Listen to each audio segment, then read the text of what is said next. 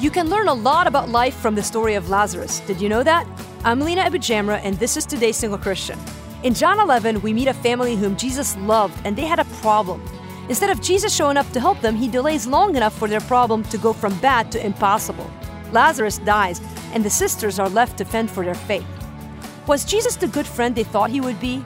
Was he able to do something about their disaster? We might lose heart at the unfolding of the story, except that Jesus explains to us the reason for his delay.